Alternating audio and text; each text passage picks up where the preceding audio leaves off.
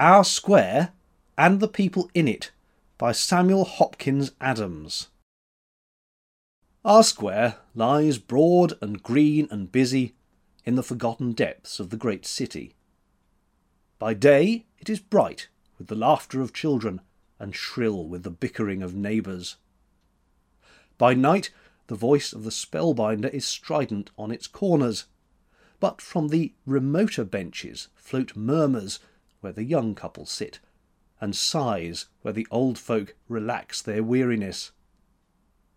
New York knows little of our square, submerged as we are in a circle of slums. Yet for us, as for more Elysian fields, the crocus springs in the happy grass, the flash and song of the birds stir our trees, and romance fans us with the wind of its imperishable wing. The first robin was singing in our one lone lilac when the bonny lassie came out of the somewhere else into our square, and possessed herself of the ground floor of our smallest house, the nestly little dwelling with the quaint old door and the broad friendly vestibule, next but one to the Greek church. Before she had been there a month, she had established eminent domain over all of us. Even McLachlan, the dour tailor on the corner, used to burst into song when she passed. It was he who dubbed her the bonny lassie, and as it was the first decent word he'd spoken of living being within the memory of Our Square, the name stuck. Apart from that, it was eminently appropriate. She was a small girl who might have been perhaps twenty three or twenty four if she hadn't more probably been twenty, and looked a good deal like a thoughtful kitten when she wasn't twinkling at or with somebody.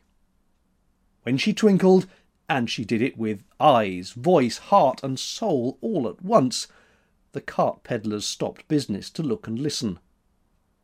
You can't go further than that, not in our square at least.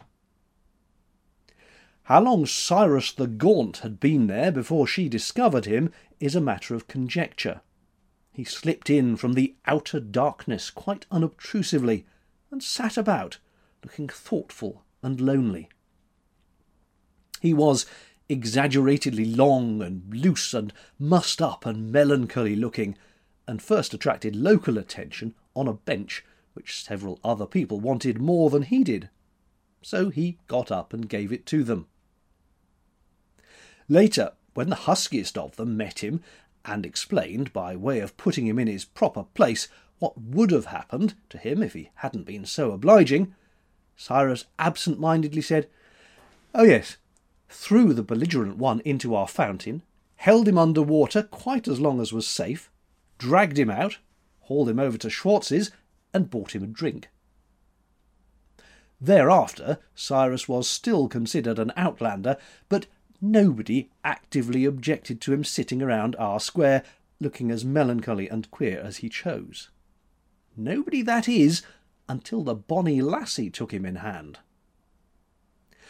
Nothing could have been more correct than their first meeting, sanctioned as it was by the majesty of the law. Terry the cop, who presides over the destinies of Our Square, led the bonny lassie to Cyrus's bench and said, Miss, this is the young feller you asked me about. Make you two acquainted. Thereupon the young man got up and said, How do you do? wonderingly, and the young woman nodded and said, How do you do? non-committally, and the young policeman strolled away, serene in the consciousness of a social duty well performed. The bonny lassie regarded her new acquaintance with soft, studious eyes. There was something discomfortingly dehumanizing in that intense appraisal. He wriggled. Yes, I think you'll do, she ruminated slowly. Thanks, murmured Cyrus, wondering for what. Suppose we sit down and talk it over, said she.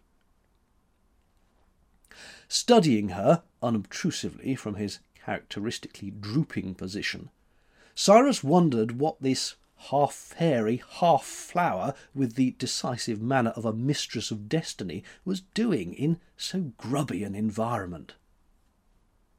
On her part, she reflected that she had seldom encountered so homely a face, and speculated as to whether that was its sole claim to interest. Then he lifted his head. His eyes met hers, and she modified her estimate, substituting for homely first queer, then quaint, and finally unusual. Also, there was something impersonally but hauntingly reminiscent about him, something baffling and disconcerting too. The face wasn't right. Do you mind answering some questions? she asked. Depends, he replied, guardedly. Well, I'll try. Do you live here? Just around the corner. What do you do? Nothing much. How long have you been doing it? Too long. Why don't you stop? For the second time, Cyrus the Gaunt lifted his long, thin face and looked her in the eye. Beautiful incognita, he drawled with mild impertinence. Did you write the shorter catechism, or are you merely plagiarizing? Oh, she said. Surprise and the slightest touch of dismay were in the monosyllable. I'm afraid I've made a mistake. I thought the policeman said you were a down and outer. I'm the first honorary vice president of the life branch of the organisation. He slumped back into his former attitude. Again she studied him. No, I don't understand, she said slowly, but the dehumanizing tone had gone from the soft voice.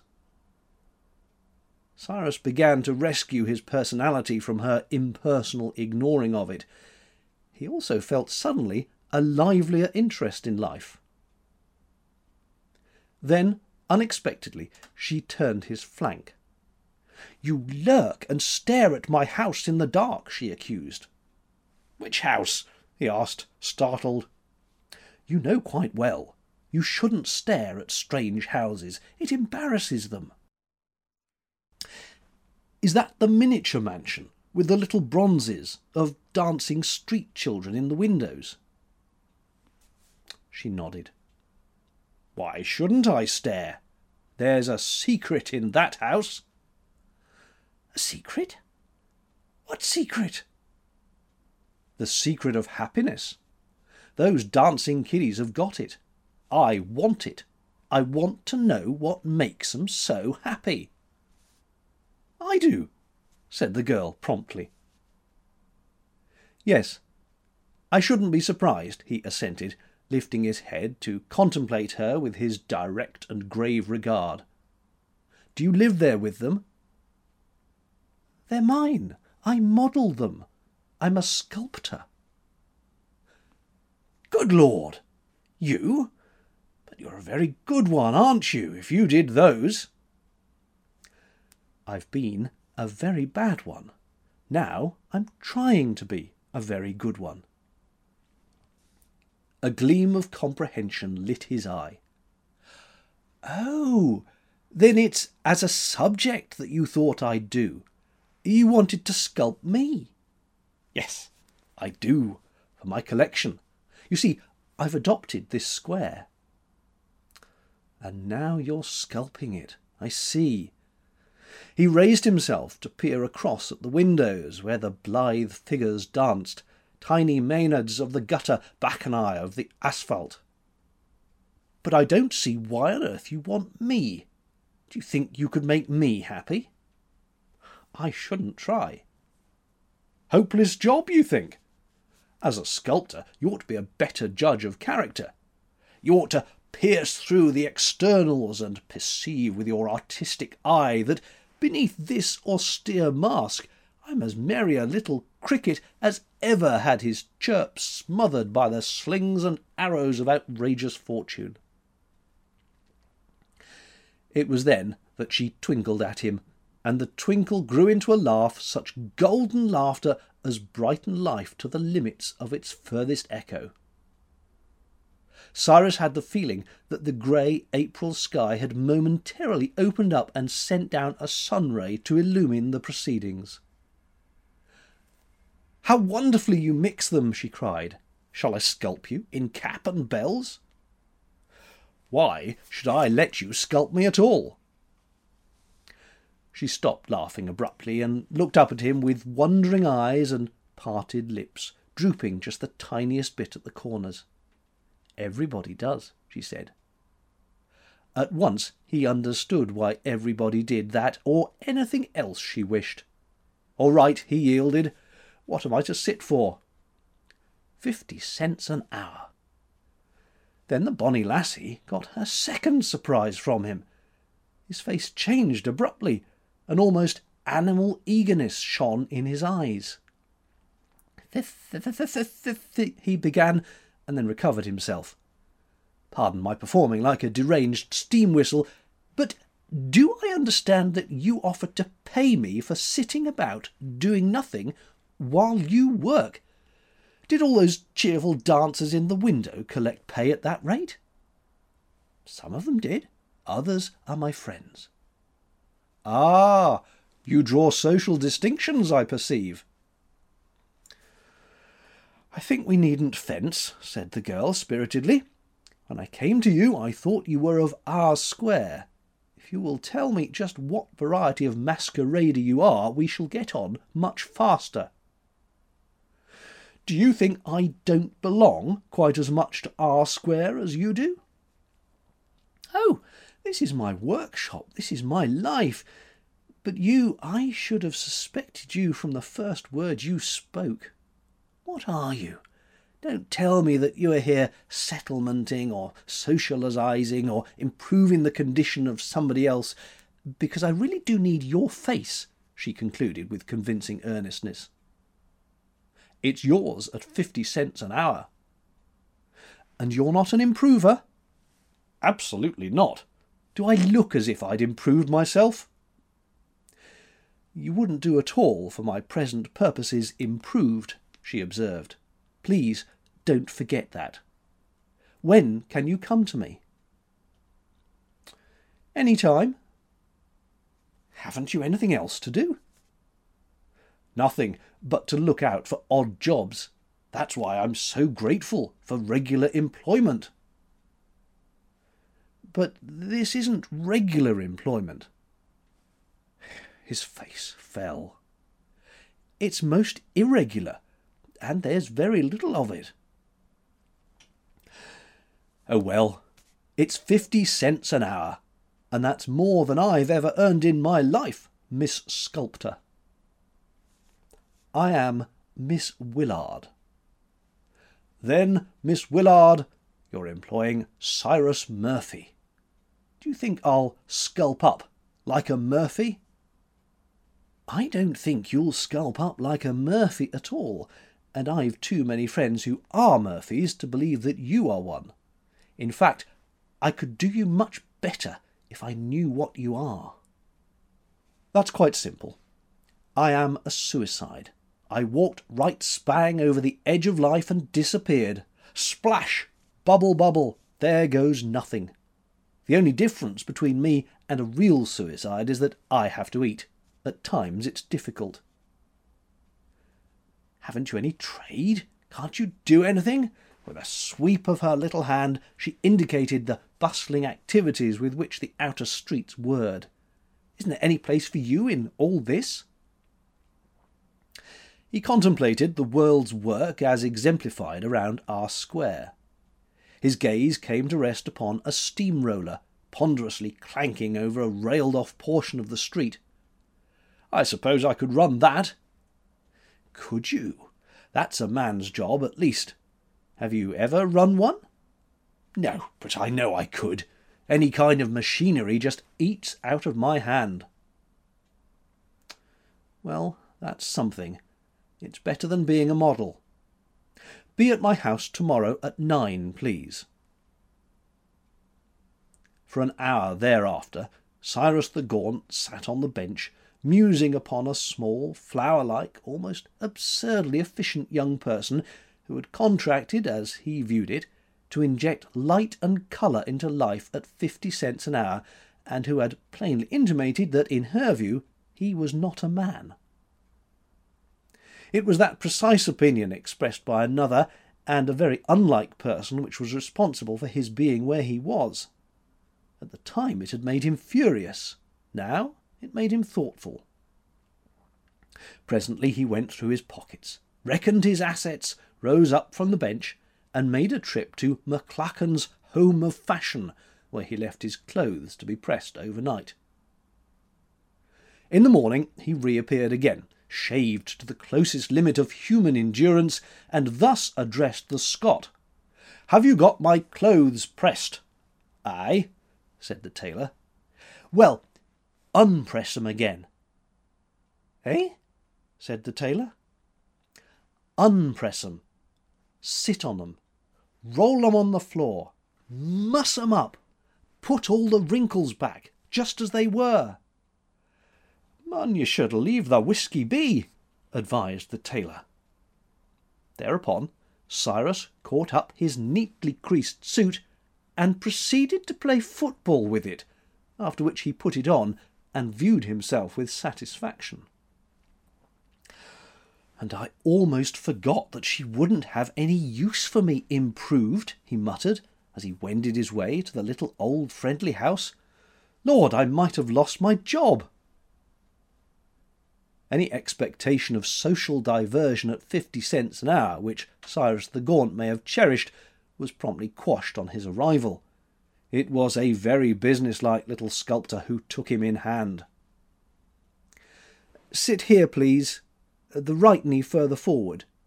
Let the chin drop a little, and all that sort of thing. He might not even watch the soft, strong little hands as they patted and kneaded, nor the vivid face as plastic as the material from which the hands worked their wonders, for, when he attempted it, I don't wish you to look at me. I wish you to look at nothing, as you do when you sit on the bench. Make your eyes tired again. The difficulty was that his eyes, tired so long with that weariness which lies at the very roots of being, didn't feel tired at all in the little studio. For one thing, there was an absurd, fluffed up whirlwind of a kitten who perform miracles of obstacle racing all over the place. Then, in the most unexpected crannies and corners lurked tiny bronzes, instinct with life. A wistful dog submitting an injured paw to a boy hardly as large as himself. Androcles, this one was labelled. Then there was Mystery, a young, ill clad girl looking down at a dead butterfly. Remnants, a withered and bent old woman staggering under her load of builder's refuse. The knight, a small boy, astride across the body of his drunken father, brandishing a cudgel against a circle of unseen tormentors. And many others, all vivid with that feeling for the human struggle which alone can make metal live. Recess! Cried the worker presently. You are doing quite well. Thus encouraged, Cyrus ventured a question. Where are the dancers? They're all in the window. But this in here is quite as big work, isn't it? Why isn't some of it on display? It's for outsiders. It isn't for my people. She put a world of protectiveness in the two final words. I can't see why not. Because the people of Our Square don't need to be told of the tragedy of life. Joy and play and laughter is what they need, so I give it to them. A light came into his tired, old young eyes. Do you know, I begin to think you're a very wonderful person. Time to work again, said she. Whereby, being an understanding young man, he perceived that there would be no safe divergence from the strict relations of employer and employed, for the present at least. Half a dozen times he sat for her, sometimes collecting a dollar, sometimes only fifty cents, the money being invariably handed over with a demure and determined air of business procedure, and duly entered in a tiny book, which was a never failing source of suppressed amusement to him. Then one day the basis abruptly changed, for a reason he did not learn about until long after. It had to do with a process which I must regretfully term eavesdropping on the part of the little sculptor. The subjects were two on a bench in Our Square. One was Cyrus the Gaunt, the other an inconsiderable and hopeless lounger, grim and wan. Silver passed between them, and something else, less tangible, something which lighted a sudden flame of hope in the hopeless face. A real job, the lurking sculptor overheard him say hoarsely. Cyrus nodded. Nine o'clock, tomorrow morning, here, said he. Slipping quietly away, the girl almost ran into the grim and wan lounger no longer so grim and several degrees less wan as he rounded the opposite curve of the circle and passed out on the street in front of her. The next instant, Cyrus shot by her at a long legged gallop and caught the man by the shoulder. Here! Wait! Not nine o'clock! he cried breathlessly. I forgot! I've got an engagement, a very important business engagement. The other's jaw dropped. What there? he began, when there appeared before them both a trim and twinkling vision of femininity. I'm glad I saw you, said the vision to Cyrus, because I shan't want you until ten thirty tomorrow. Then she passed on so deep in thought that she hardly responded to the greetings which accosted her on all sides. I don't understand it at all, she murmured. Promptly upon the morrow's hour, Cyrus appeared at the studio, rumpled and mussed, as usual. How do you do? the artist greeted him. Before we get to work, I want you to meet Fluff. Cyrus glanced at the kitten, who was chasing a phantom mouse up the swaying curtain. I already know Fluff, said he. Oh, no, you don't, she corrected gently. That is, Fluff doesn't know you. She doesn't know that you are alive. Fluff is a person of fine distinctions. Come here, Mischief. The kitten gave over the chase after one last lightning swipe and trotted across the room. Fluff, said her mistress, this is our friend Cyrus. The kitten purred and nosed Cyrus's foot. Thank you, said the young man gratefully. I also am not wholly insensible to fine distinctions. Fluff, do you know how those ancient barbarian parties looked and acted when they were called Friend of the State of Rome? Well, regard me. His employer twinkled at him with her eyes. I've sold you, she remarked. At a good price? Yes, you were really very good. It would have been kind to let me see myself before you bartered me away into eternal captivity. Kinda not. You mean I shouldn't have liked your idea of me? Didn't I say that it was good? she returned with composed pride. My idea of you wouldn't be good as modelling. This is the real you, the man underneath. That's worse. You think I oughtn't to like myself as I am. She looked up at him with intimate and sympathetic friendliness. Well, do you? was all she said. Whether I do or not, it's pretty evident what you think of me. It ought to be. I've introduced you to Fluff. One can't be too careful as to whom one introduces to one's young and guileless daughter. Thank you. For the first time in their acquaintance, he smiled.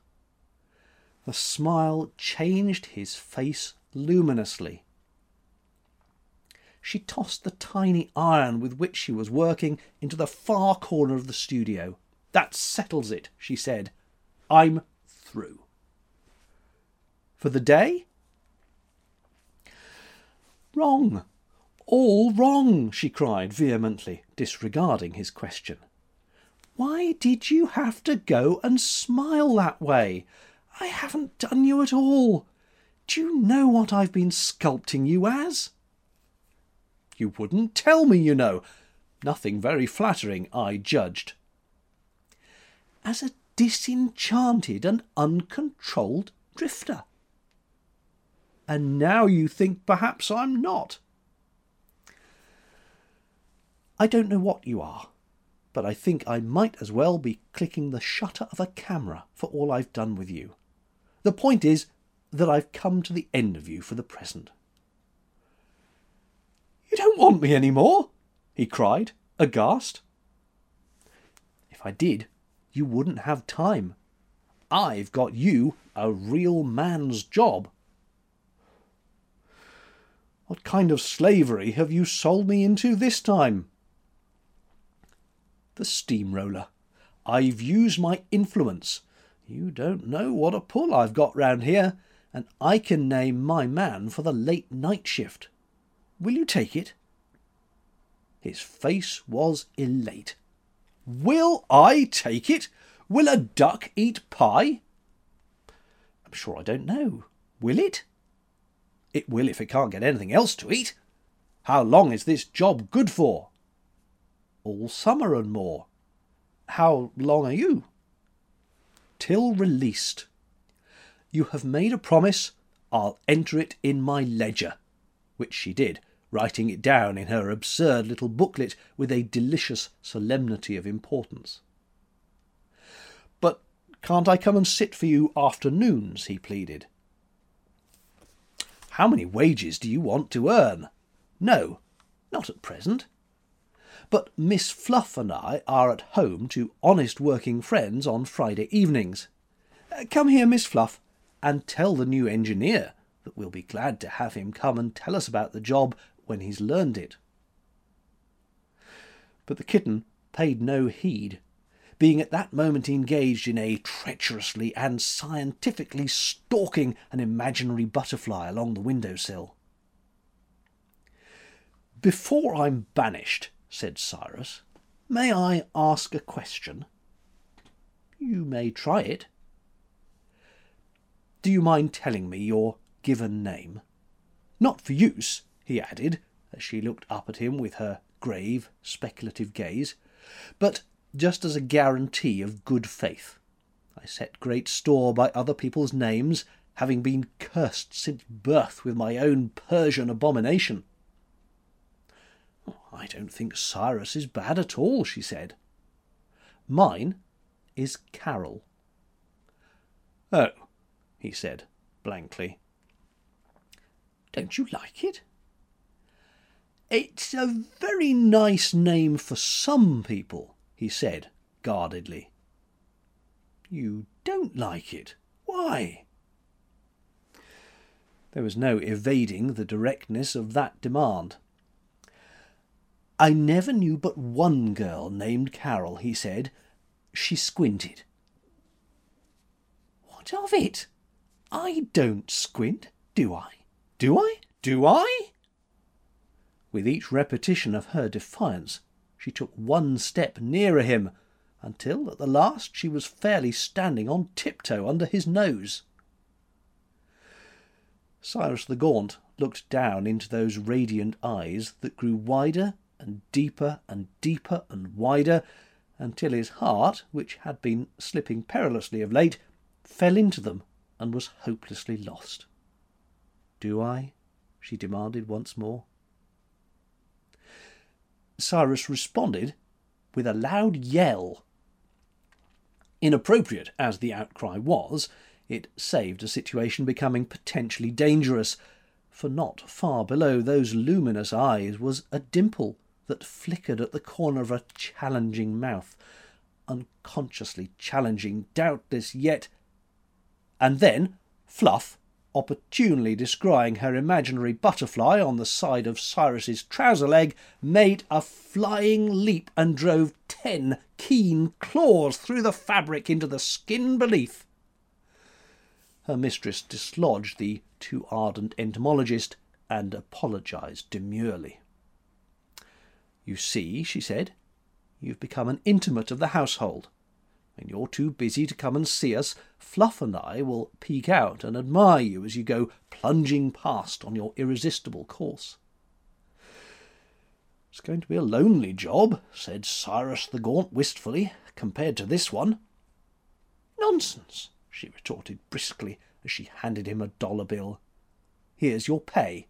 You'll be too busy to be lonely. Good luck, Mr. Engineer.